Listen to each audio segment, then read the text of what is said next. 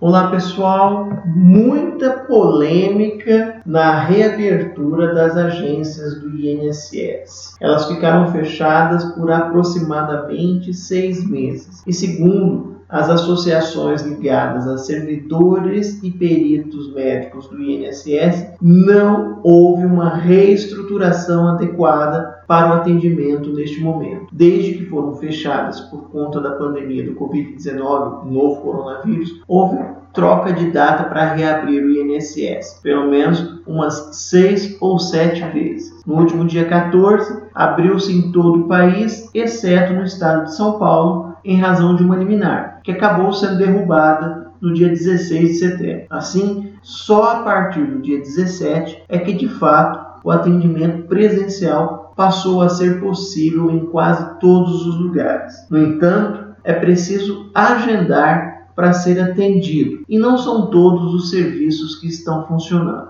Eu sou o Thiago Bachur, você está no Bachurcast, o podcast de Bachur Cursos. Daqui a pouquinho nós vamos falar mais sobre esse assunto.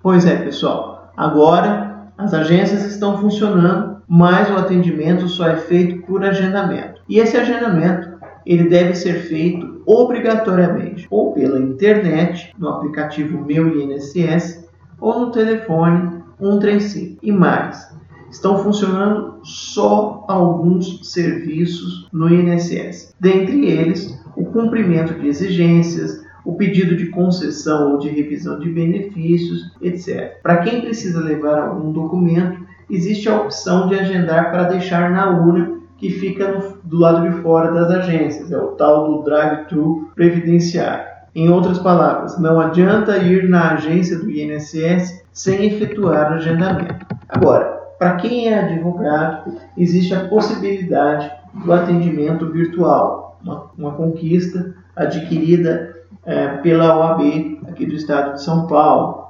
mas ainda há reclamações de que o serviço não está funcionando ou não está funcionando de forma adequada. No caso das perícias médicas, embora o sistema do INSS esteja até agendando e reagendando perícia médica, os peritos se recusam a voltar ao atendimento. De acordo com a Associação dos Médicos Peritos, não há condições sanitárias em quase todas as agências para a retomada das perícias. Existe risco de contaminação, não apenas dos servidores, mas principalmente dos beneficiários, em sua maioria inseridos no grupo de risco, que são ou idosos ou doentes ou as duas coisas, idosos e doentes. Quem está doente e reside a mais de 70 quilômetros de uma agência do INSS que esteja em funcionamento pode requerer o auxílio doença emergencial. O indivíduo receberá a antecipação do valor de um salário mínimo de auxílio doença a título emergencial. É preciso enviar atestado médico limitado a 60 dias. O beneficiário poderá ainda pedir a prorrogação da antecipação do auxílio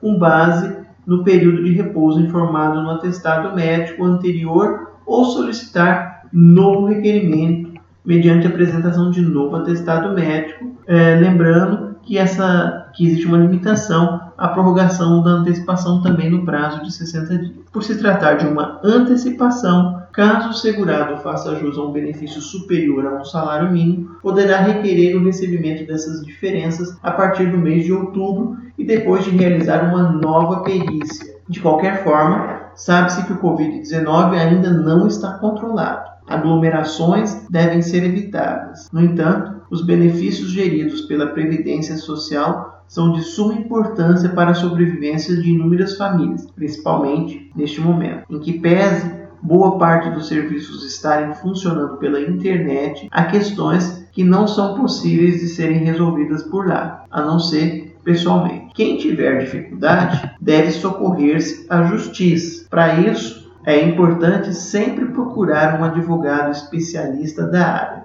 E você, advogado, ficar atualizado em todas as informações. E aí, o que, que você acha disso tudo? Deixe a sua opinião. Eu sou o Thiago Bachur, falando no Bachurcast, o podcast da Bachur Cursos. Um forte abraço e até a próxima.